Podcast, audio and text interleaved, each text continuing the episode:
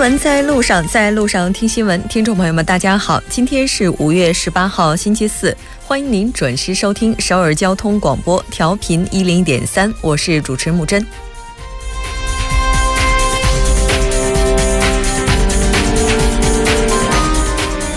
五月十八号，一九八零年的今天，值得每个韩国人铭记，值得每个外国人起敬。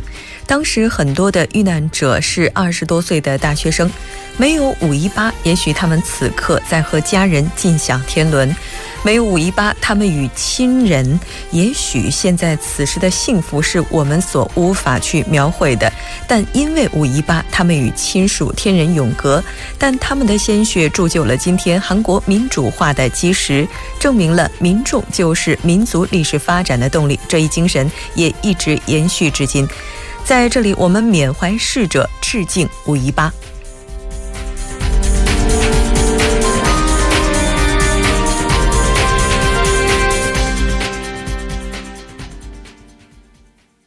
接下来，我们来关注一下今天的要闻新闻。在韩国，韩国总统特使李海赞赴华，将致力于韩中关系回暖。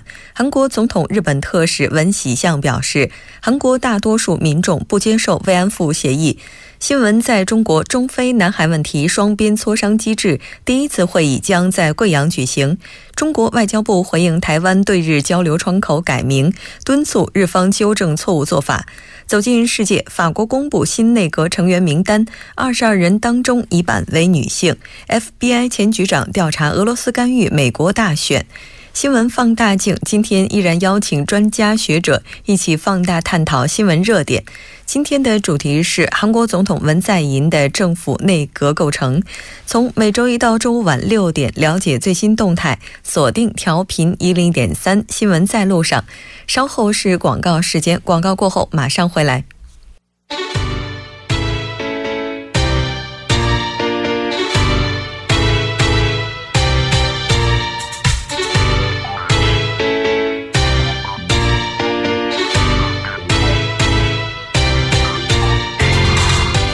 晚六点到八点，以全新的角度、精准的定位，为你奉上最新最快的新闻资讯。锁定《新闻在路上》。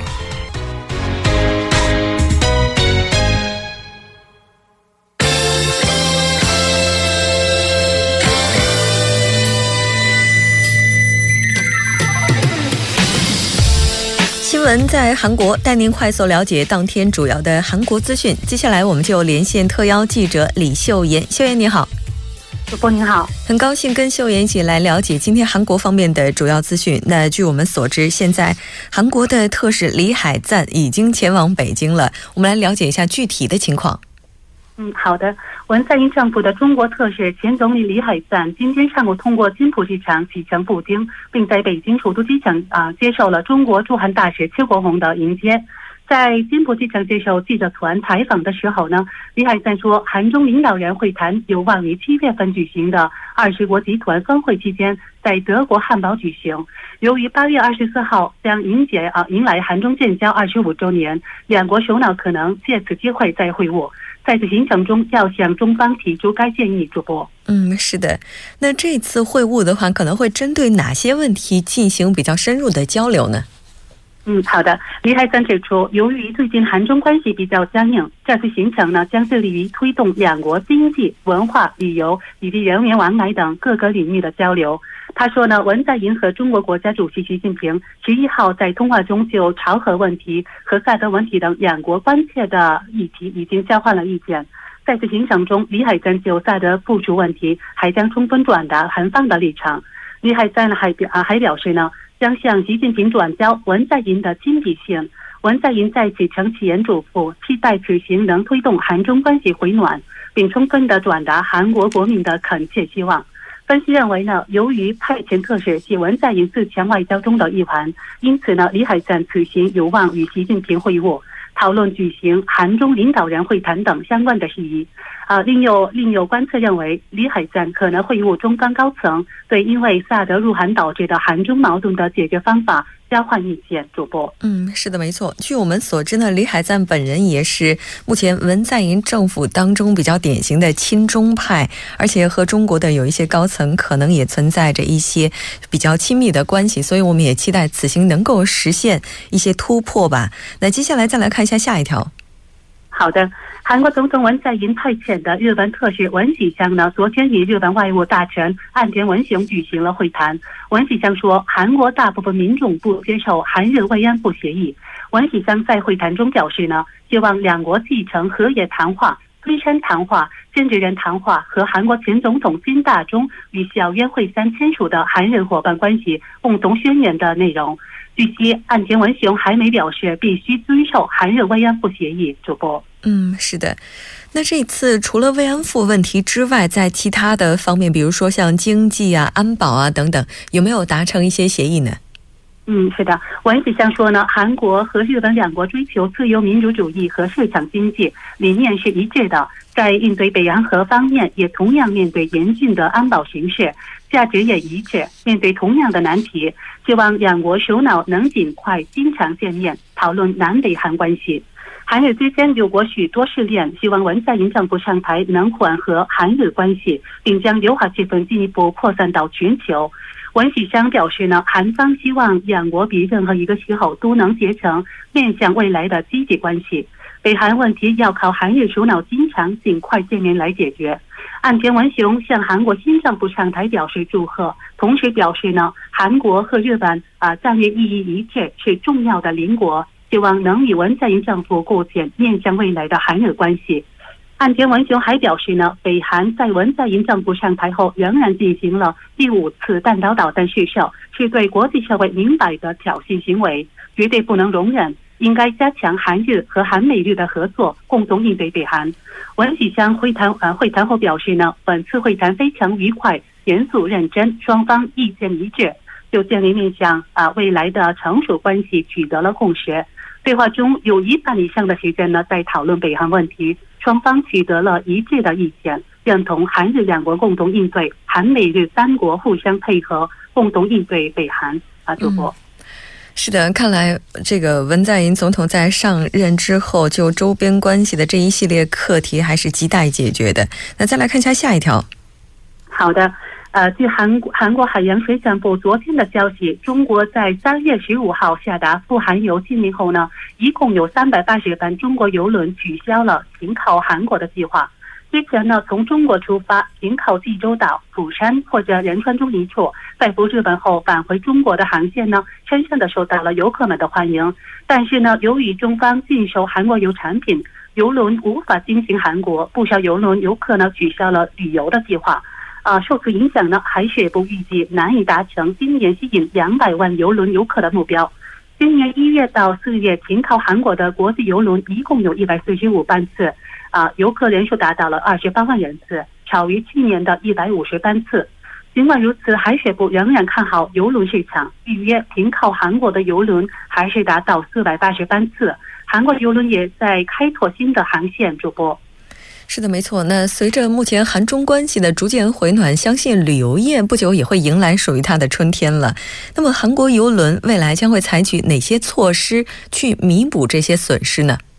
嗯，好的。海水部计划今年下半年试点运行经由韩国、日本、台湾的航线，从明年起正式发售。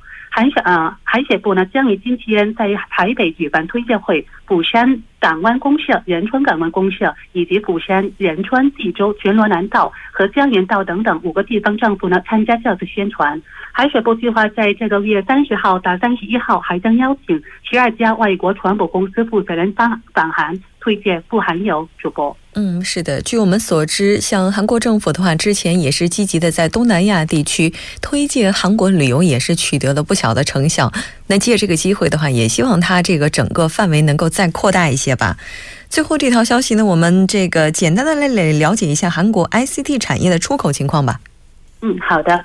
韩国未来创造科学部和产业通商资源部昨天发布的资料显示呢，二零一七年四月份韩国信息通信技术产业出口额同比增长百分之二十四点二，为一百五十五点五亿美元。自去年十一月起，连续六个月增长，创下了历年四月出口最高的纪录。其中呢，半导体出口尤为突出，同期进口额同比增长百分之七点八，达到七十八点八亿美元。韩国信息通信技术产业实现了七十六点八亿美元的顺差，占工业贸易顺差的百分之六十。主播看到这样的数值的话，还是让人觉得非常欣喜以及期待的。那非常感谢秀妍给我们带来这一期连线，我们下期节目再见。好的，再见。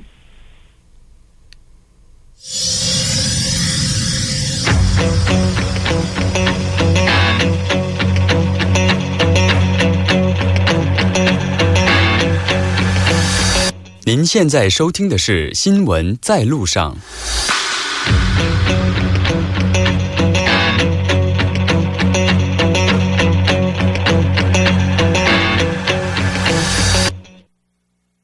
新闻在中国带您快速了解当天主要的中国资讯。接下来，我们就连线本台特邀记者吴瑜。吴瑜，你好。主播你好，听众朋友大家好。很高兴跟乌云一起来了解今天中国方面的主要资讯。那今天的第一条消息是中国和菲律宾南海问题双边磋商机制第一次会议的一些内容。我们来看一下到底是什么样的一个具体信息。外交部发言人华春莹在例行记者会上宣布，中国菲律宾南海问题双边磋商机制第一次会议将于十九号在贵阳市举行。中国外交部副部长刘振明和菲律宾驻华大使罗马纳将分别率双边代表团出席会议，双方就涉南海议题进行友好对话磋商。嗯，是的，没错。那这次中菲会议它的主要目的是什么呢？此次会议是落实去年十月中非两国领导人达成的重要共识精神，就中非两国涉及南海有关问题建立机制性的对话平台。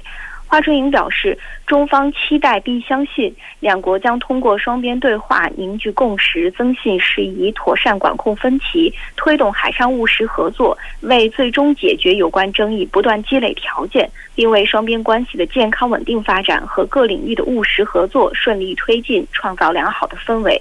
他说，中方希望同菲方一同共同努力，把这次会议开好。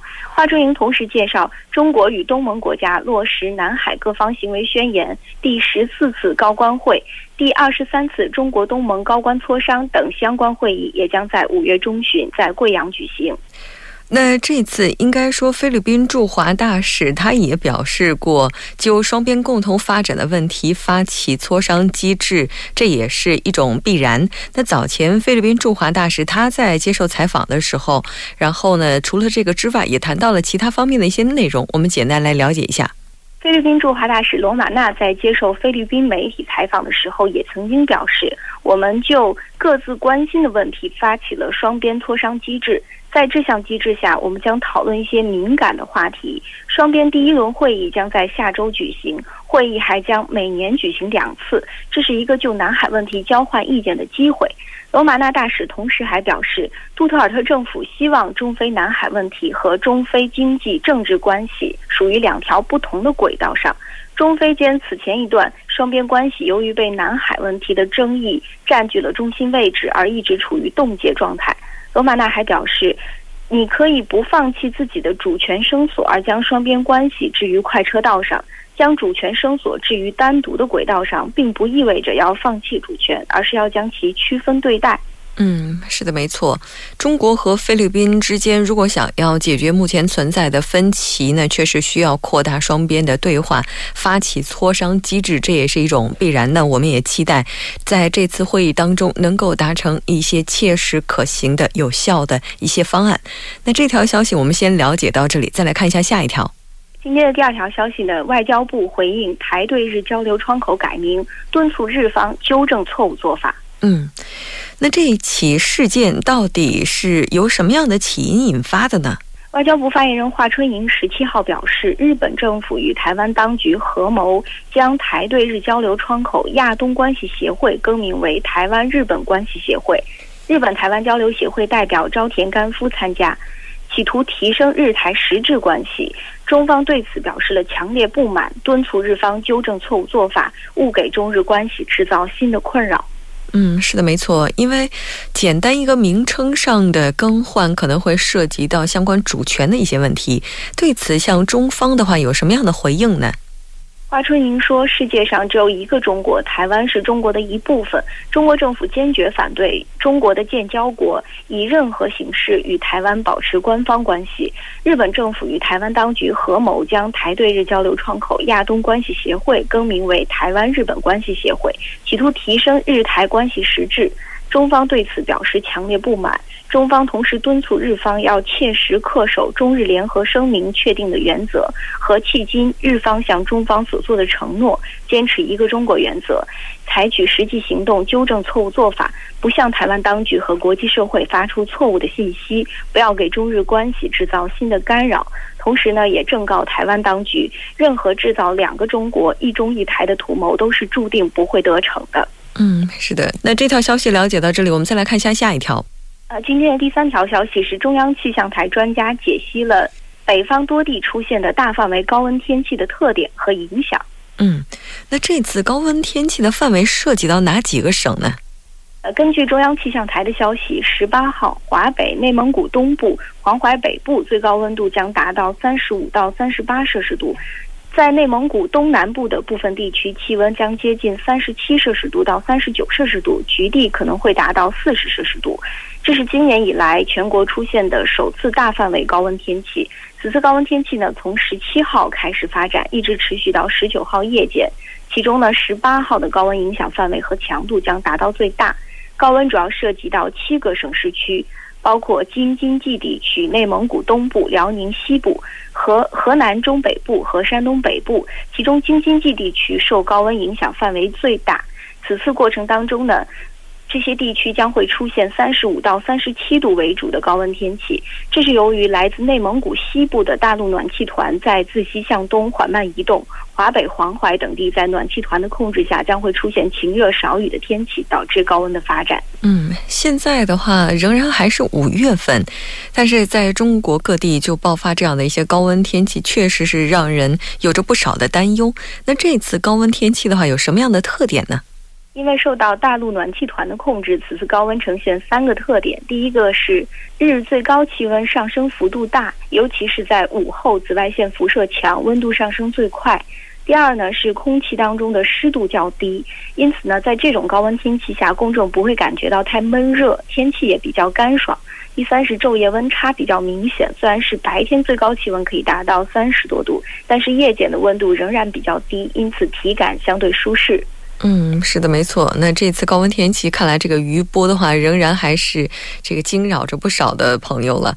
非常感谢今天乌鱼给我们带来这一期连线，我们下期节目再见。再见。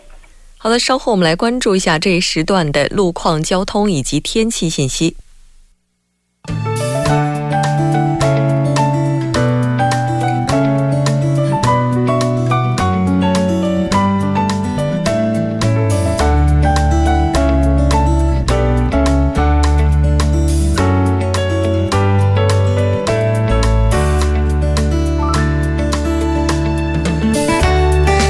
晚上好，今天是星期四，那这里是由影月为大家带来今天的首尔市交通及天气情况。那现在是晚上六点二十分，我们伴着晚高峰给您播报下路面的突发事故。那在奥林匹克大道金浦方向杨花大桥到成山大桥的四车道，目前停驶一辆故障车辆，还望您及时的变道。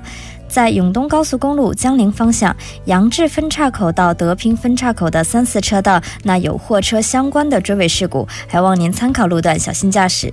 那同样是在永东高速公路江陵开往仁川的屯内隧道附近的二车道，那因道路施工作业，后续三千米的路段目前是封道状态。那接着到屯内分岔口到横城休息所的一车道，也因道路施工作业呢，那三千米左右的路段目前也是封道的这样的一个情况。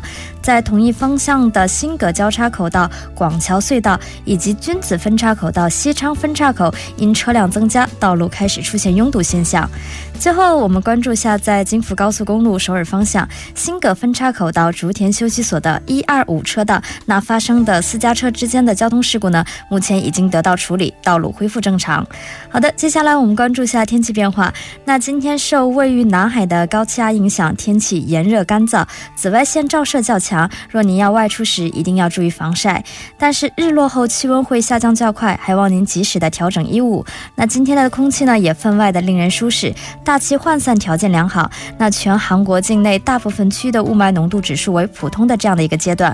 好的，接下来我们看一下具体的播报情况。今天晚间至明天凌晨晴，最低气温零上十五度；明天白天晴，最高气温零上二十八度。好的，以上就是这一时段的天气与交通信息。稍后我还会再回来。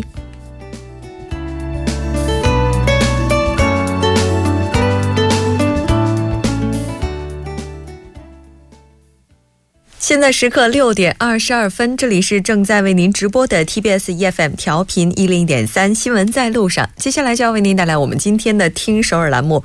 之前还是请上栏目嘉宾金勇，金小编你好。好，大家好，主持人好，很高兴跟金小编一起来了解今天首尔市的一些要闻。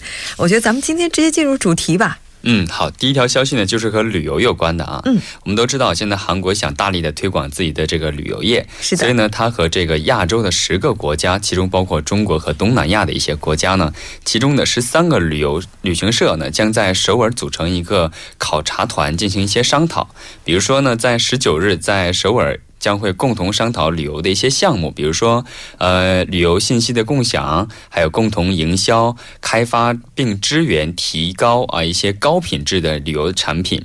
而且呢，据说二十号的时候，朴元淳市长也将参与在南山韩屋村举办的一个恳谈会，听取一些意见。嗯，是的。那这次考察团呢，还会参观平昌冬奥会的一些宣传馆。对，呃，这个旅游团呢将参观这些宣传馆，而且呢还会去参观一些，比如说前段时间非常非常热播的那个鬼怪电视剧的一个拍摄场地。我脑海当中马上浮现出来的是孔勇啊，对我也是。作为一个男孩子，看来都觉得他演的真的太精彩了。对对，在首尔旅行的话，其实非常重要的就不仅仅是这些古迹的观光，嗯，还有他的一些文化作品背景当中出现的这些。地点，那特别也是旅游观光的热点哈，也希望他们这一次的话能够认真的考察，然后给游客们提供更多的信息吧。嗯，再来看一下下一条。好，第二条消息呢是在京畿道的啊，因为京畿道表示呢，青少年在使用室内公交车和居民区小巴士的时候的费用将更加的优惠。嗯，我们都知道以前的时候，这些青少年在使用公交车的时候的费用是成人的百分之二十，现在呢计划增加。加到百分之三十。举个例子啊，就是说现在原来公交车的费用是呃一千，呃一千，然后现在呢是八百七十，减少了一百三十韩币啊。然后呢，一般公交车呢从原来的一千七百八十到一千五百二十，也减少了很多。然后呢，大巴呃大巴的价格呢是一千九百二十，降到了一千六百八十。而且我们经常说那个马尔波斯啊，就这个波斯，原来是八百四十到九百二十不等，现在呢降到了七百四十到八百一十元。哦，就是那种小巴。嗯，对。嗯，也就是说青少年的话，未来乘坐这些大众交通工具的时候会更加优惠。对。嗯，成年人什么时候也能优惠一点？到那个时候，咱们再认真的再介绍一下。嗯，那这条消息先了解到这儿，再来看一下下一条。好，最后一条消息呢是和首尔市九老区的一个国际儿童节有关的。哦，九老区。对，这一届呢，而且是已经第五届了啊。时间呢将是二十三号到三十号举行。举办这个的目的其实很简单呢，就是通过电影增加和儿童们之间的沟通。嗯，然后呢去发现更多的电影方面的天有天赋的一些儿童。嗯，而且今年这个主主题我觉得也非常好啊。他说是电影是我的梦想之路。我觉得孩子们当中哈，特别是在韩国，就从小就有电影、有影视梦的人特别多。对，比我们想的要多。对，而且我们看到韩国的电影和电视剧都拍的非常的有，应该是高品质吧。嗯嗯，我记得特别就是就是印象特别深刻的就是之前看韩国的有一部那个叫《卡苏斯坎的》，对吧？嗯，那部电影当中的那个小孩子童星，包括像《蓝色生死恋》当中的那个，当时那个文文根英是吧？文文根英啊，那个小孩，那个小小的那个。对，这些小童星，他们其实都是从小一步一步走上来的，然后就会觉得他们这个系统还有这个体系，其实还是相当完善的。对，他们在培养这些小孩和这个开发他们将来的未来前景的那那个系统都非常的完善。嗯嗯，在保护他们的这个路上，嗯，是的，没错。那这次的电影节作品也是非常多。对，这次呢活动是从五十三个国家出版的六百四十四个电影当中啊，通过他们专业的这些评选之后，选出了一百四十二个电影进行放映。到到时候呢，会在九老啊、新道林等地的 CGV 进行上映。那个费用呢是六千韩币，但是如果你想看免费的话，也可以在九老的艺术中心是可以免费的。但是呢，因为免费呢，所以我们要进行提前的预约。这个免费应该只是青少年免费吧？对，青少年免费。成人的话呢，我觉得这个价格也应该接近于免费了。成人是两千韩币。现在的话，在电影院电影票是多少钱？我觉得我好像已经大概一年没去看电影了。哦，是吗？呃，我是个人会比较喜欢夜间那个看电影的。哦，看夜场。对，看夜场那个也是一万块钱。哦，夜场也是一万。对，平时的话是一万两千。以上好像是哦，一万两千以上，电影 电影票已经这么贵了。对，嗯，在电影节期间看电影，对于爱看电影的人来讲，应该是一件好事儿了，因为又省钱，而且又能看到很多的作品哈。对对，非常感谢金勇给我们带来这一期听首尔，我们下期再见。好，谢谢主持人。好的，到这里我们今天新闻在路上的第一步就是这些了。稍后呢，在第二部节目当中，依然为您带来精彩的内容。稍事休息，半点过后马上回来。